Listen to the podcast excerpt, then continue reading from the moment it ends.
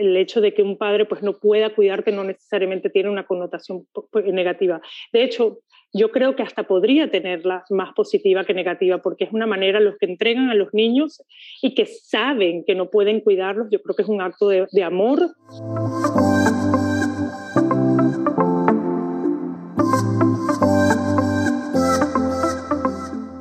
Comenzamos otra edición de En Positivo, como siempre, con mucha, mucha energía. Y si a usted le gustan los animales, los niños y la buena vibra, le va a encantar este episodio.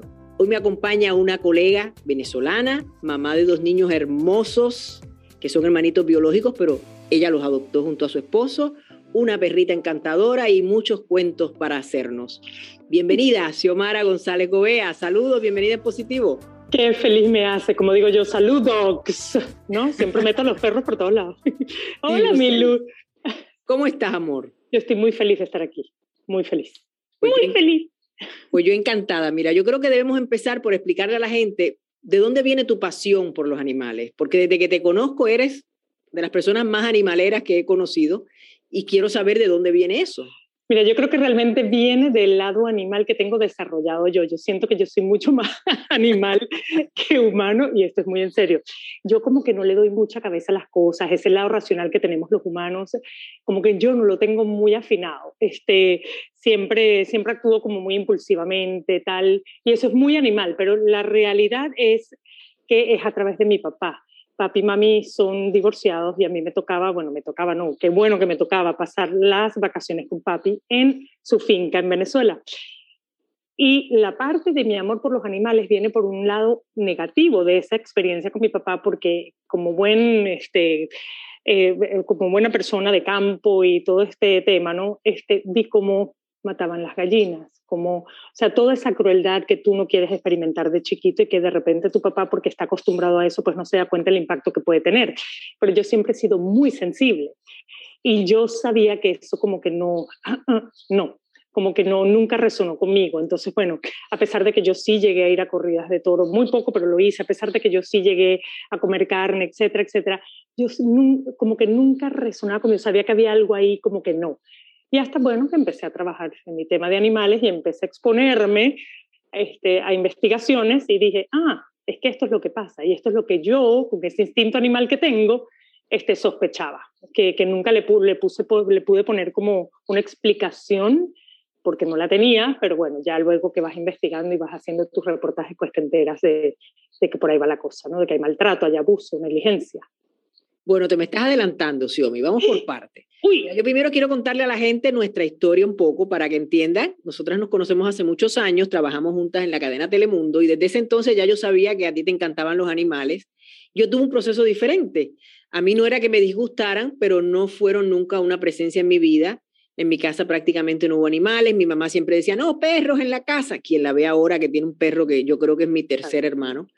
Pero bueno, estas cosas uno va evolucionando, ¿no? Entonces llegan a mi vida Chispita y Paquito, que todos los miembros de mi tribu, como le llamo yo a mis seguidores, los conocen por redes y bueno, además que yo los menciono casi que en todos los podcasts porque son mis perrijos. Y ellos me cambian ese chip porque cuando tú entras en esa... Eh, en ese mundo de los animales hay muchas cosas que cambian en ti. Y yo quiero que tú, que eres experta, me expliques por qué. ¿Por qué hasta mi visión de la vida ha cambiado, Xiomara?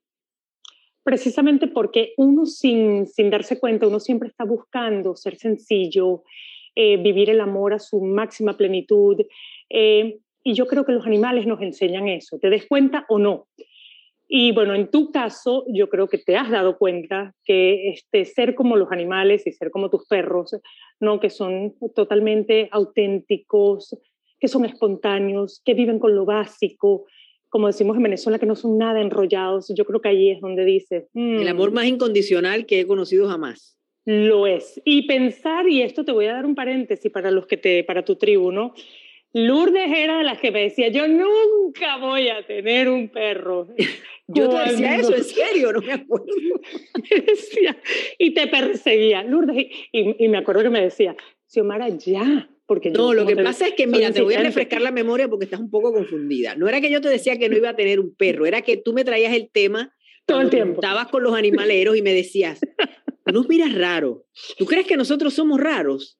¿Qué tú piensas de nosotros cuando hablabas con Mayra, una colega, ¿te acuerdas? Sí, sí, sí, Etcétera. Y yo te decía, no, yo pienso que bueno, ustedes están en ese rollo y yo no.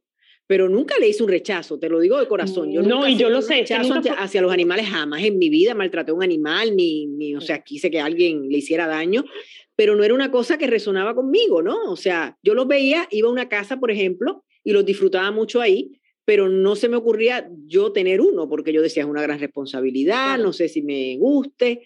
Y un buen día me enamoré, porque a todo esto debo aclarar que no fue forzada por nadie, eh, fue una cosa totalmente orgánica que me tropecé en un, en un pet shop, en una tienda de animales, a, Chispita, ella me escogió, eso que dicen suena cliché, pero es verdad. verdad. Ella me escogió, nos escogimos mutuamente y mi vida ahí cambió. Después llega Paquito, que es el Daniel el travieso de la casa, y entonces es como un complemento porque tienen personalidades diferentes. Los animales sí, sí aportan, bueno, sabemos que tienen, eh, y podemos hablar de eso más adelante, eh, facultades terapéuticas, ¿no?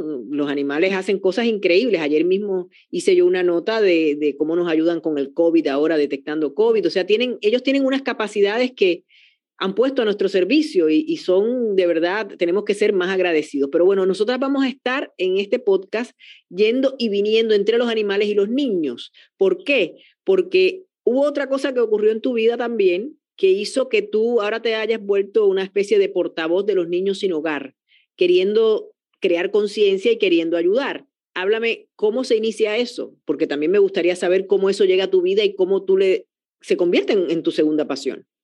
Pues fíjate que fue a través de la pasión por los animales. ¿eh? Siempre he tenido como una fijación por lo desprotegido. Recuerdo en Venezuela que siempre que veía, o en Latinoamérica, ¿no? que te encuentras con los niños de la calle que van pidiendo por ahí, que sientes que están explotados. Eh, a ti nada humano te es ajeno. Exacto, no, no, no, pero para nada. Este, ni, ni animal tampoco. O sea, para mí el tema de lo, lo, que yo llamo los vulnerables, ¿no?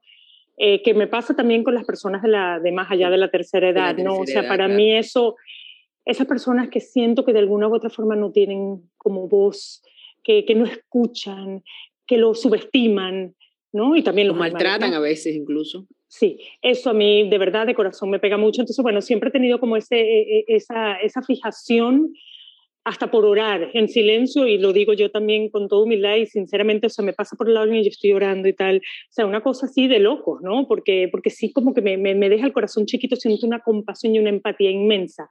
Y eso me lo enseñaron los animales. Entonces, cuando yo empiezo a ver que sucede también con el mundo de los niños, eh, empecé como a indagar un poco más sobre el tema del foster care y la adopción, ¿no? Ahí fue cuando, cuando me enamoré también de este mundo, porque cuando te enamoras de la información, eh, cuando entiendes más bien, ¿no? Eh, pues empiezas como a aportar lo mejor de ti y sale lo mejor de ti.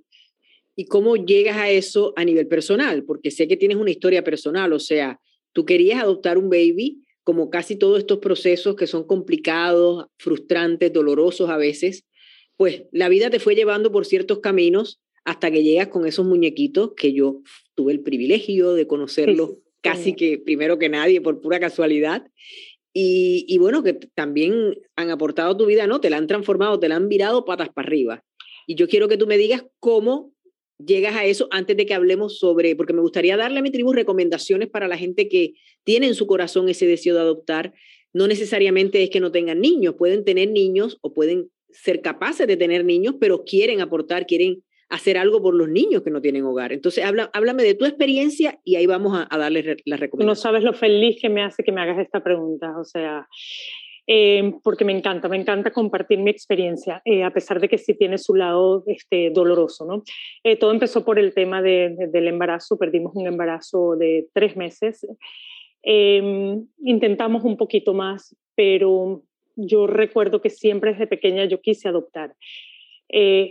Y pues se lo comenté a mi esposo y él afortunadamente pues estaba en la misma página que yo, ¿no?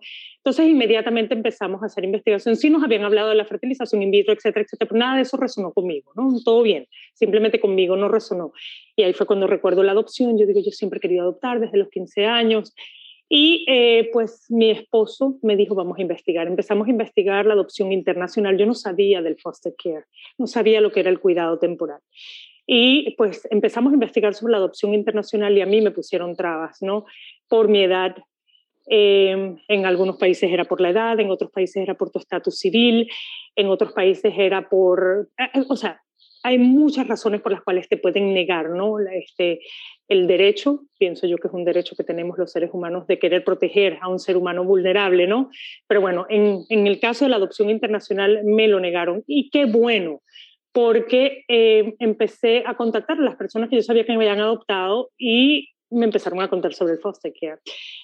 Sabía que era un riesgo porque típicamente el foster care, el sistema como tal, para los que no saben lo que es el foster care, es simplemente cuando un niño o varios son extraídos de su hogar por algún tipo de problema que haya o porque lamentablemente fallece uno de los familiares, pues el, gobierno los extrae del hogar em, mientras se resuelve su caso en alguna corte de niños ¿no? del país.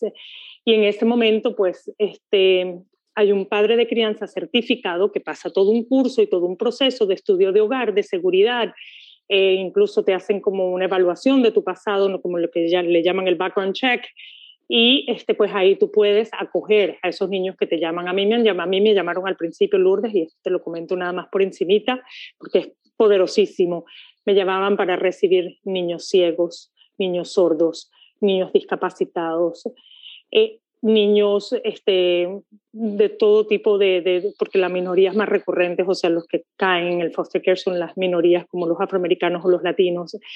Eh, son familias de varios hermanos típicamente, no siempre es uno, por eso yo terminé adoptando dos, tú no quieres separarlos y tienes que acogerlos. Y si por casualidad viene el padre o el familiar, el guardián, y dice, pues nada, yo me lo quiero llevar porque ya mi caso se resolvió, tienes que despedirte de ese niño quizás para nunca más verlo. Entonces es un trabajo... Es la parte dolorosa, de la que hablábamos, ¿no? Porque la gente pensará, pero ¿qué puede haber de doloroso en, querer adoptar un niño si todo va para bien, ¿no? El niño va a, a beneficiarse y tú también, llenando esa, esa necesidad que tienes de, de ayudar a alguien.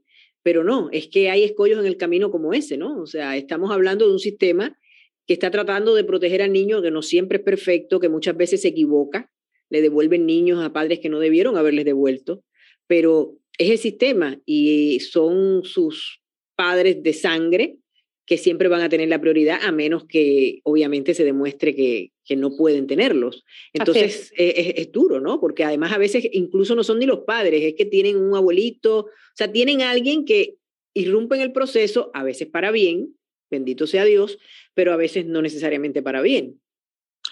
Así es, este, pues ese es el mundo del foster care. Eh, y yo siempre, pues, eh, la misión del gobierno este, es reunificar familias en caso de que sean separadas y es conseguirle eh, estabilidad a los niños, no conseguir hijos para personas que queremos ser padres. Eso tenemos que entenderlo los que tenemos la disposición y la valentía, porque hay que decirlo, de, de, adentrarse en este mundo y saber que por mucho que tú quieres adoptar, quizás ese caso o esos casos que pasan por tu hogar no terminan en adopción, pero eh, lo que me mantuvo a mí y a mi esposo, lo que nos mantuvo siempre fuertes y que tuvimos varios niños en nuestras casas por esa mentalidad, es decir, olvídate de ti. Es el impacto que estás teniendo un niño que temporalmente necesita amor y cariño. Y te digo algo también, ayudó mucho mi perrita, que es terapéutica. el primer contacto que tenían los niños que llegaron a mi casa fue siempre Saika.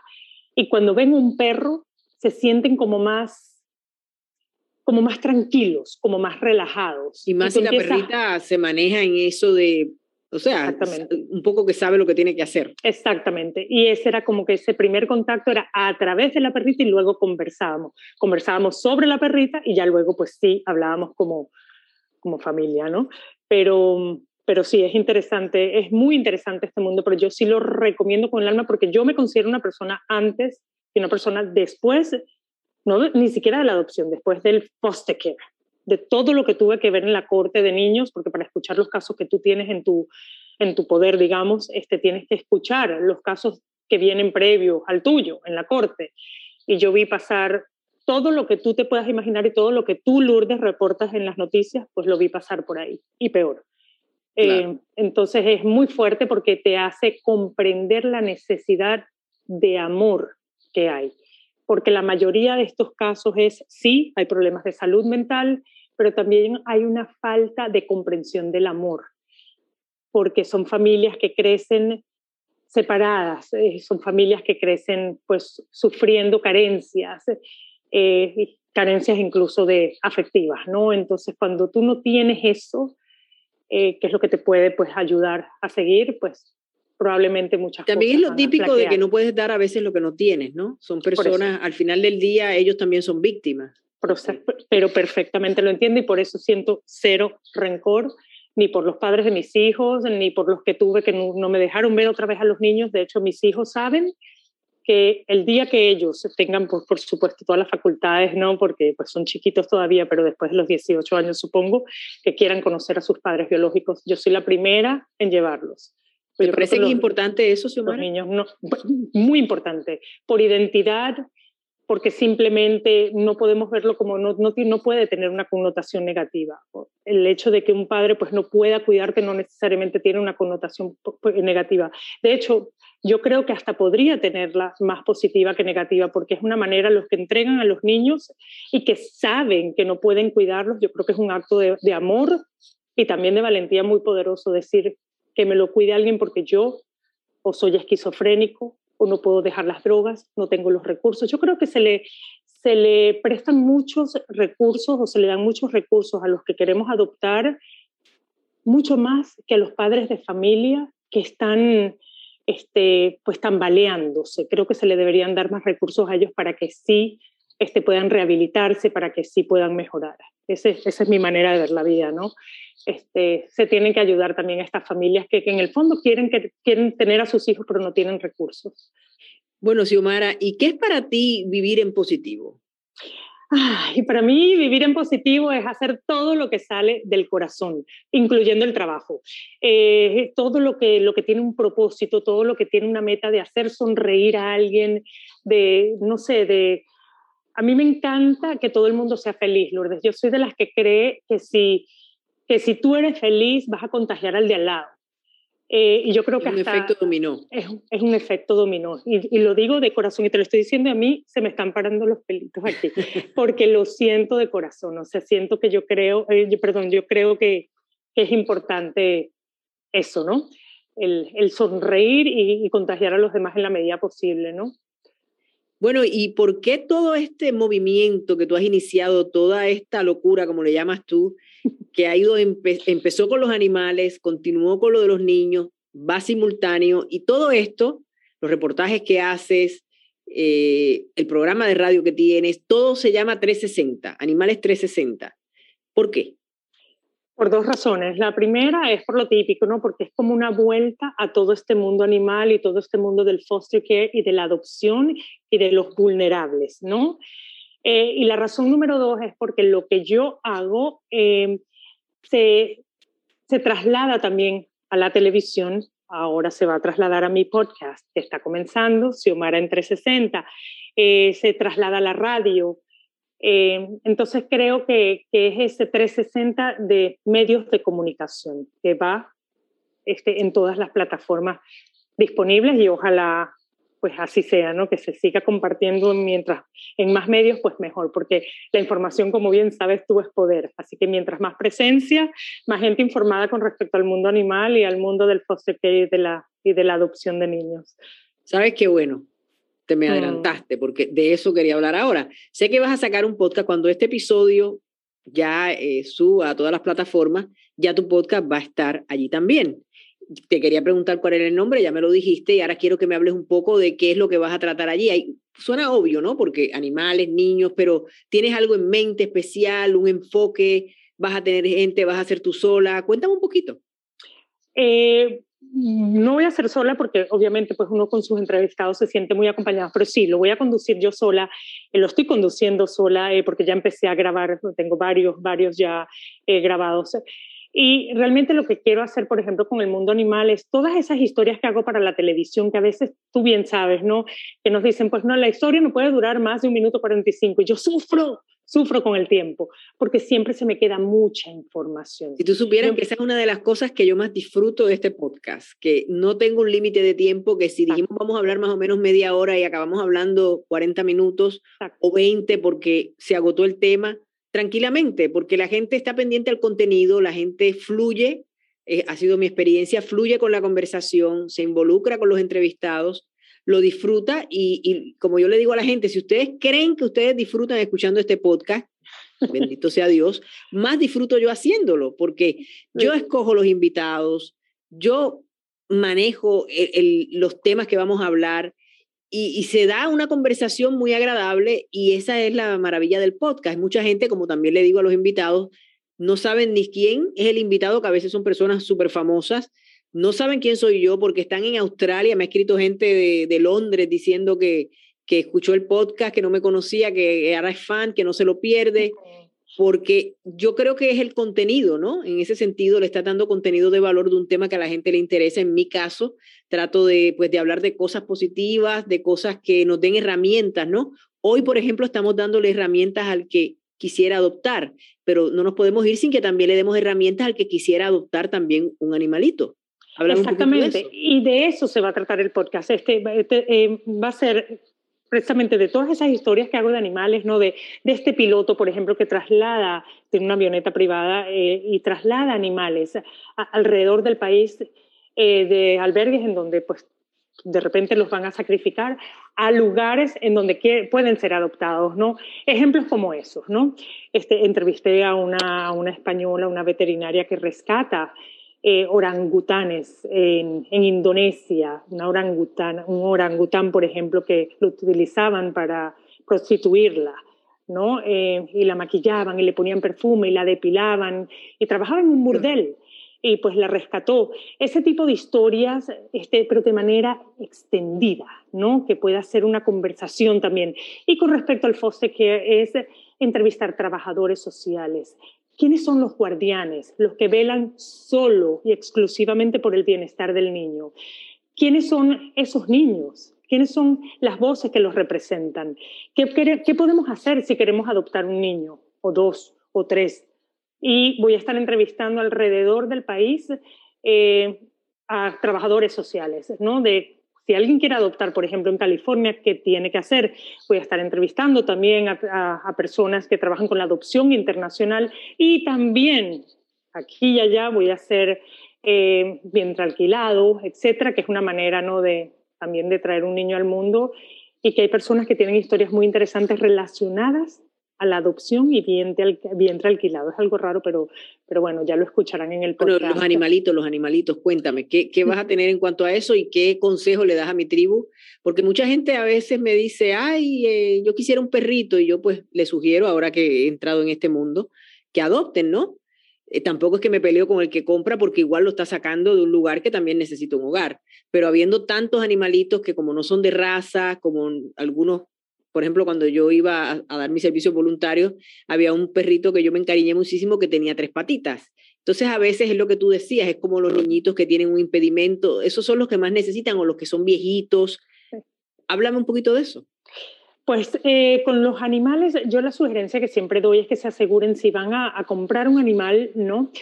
Eh, o, un, perrito, em, traten por favor de averiguar la procedencia por los llamados puppy mills, que son los criaderos irresponsables e ilegales, clandestinos de animales. Pocas personas saben que ese animalito de vitrina puede proceder de un puppy mill y es un negocio sumamente lucrativo.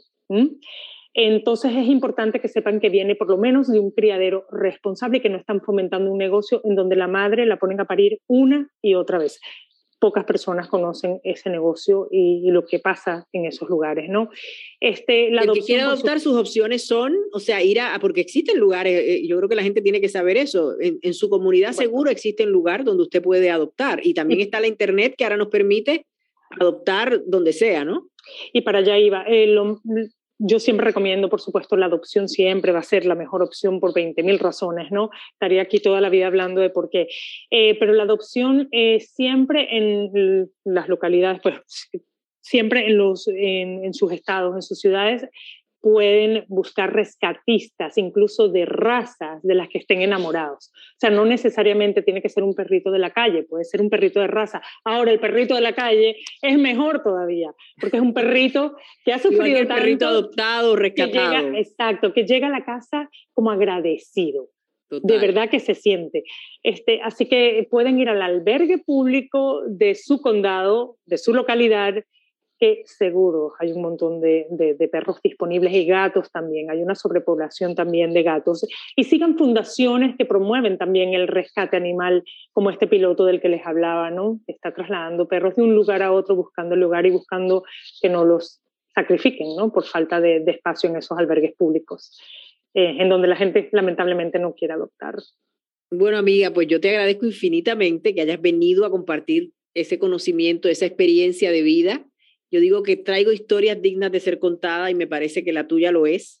Te deseo todo el éxito del mundo en este podcast que, como digo, mientras ustedes, cuando suba este episodio, ya va a estar allí. Van, vamos a repetirle el nombre. Xiomara en 360. Perfecto. Bueno, ya ustedes saben que ahí el que le gusta ese tema se va a dar banquete porque ella no solo domina el tema, sino que tiene muchos contactos que, que van a ayudarnos a enriquecer cuando se trata particularmente de, de esa situación. Y bueno, a ustedes, les recuerdo que se suscriban, que compartan, que comenten, porque necesito saber qué está pensando. Eso me ha ayudado mucho, me han dado sugerencias de gente que quisiera que viniera al programa y puedo entonces traerles contenidos que sigan siendo de su agrado. También los, invito, como ya lo hice, a que escuchen a Xiomara en su nuevo podcast. Y mientras tanto, los espero la próxima semana para seguir vibrando en positivo. Gracias.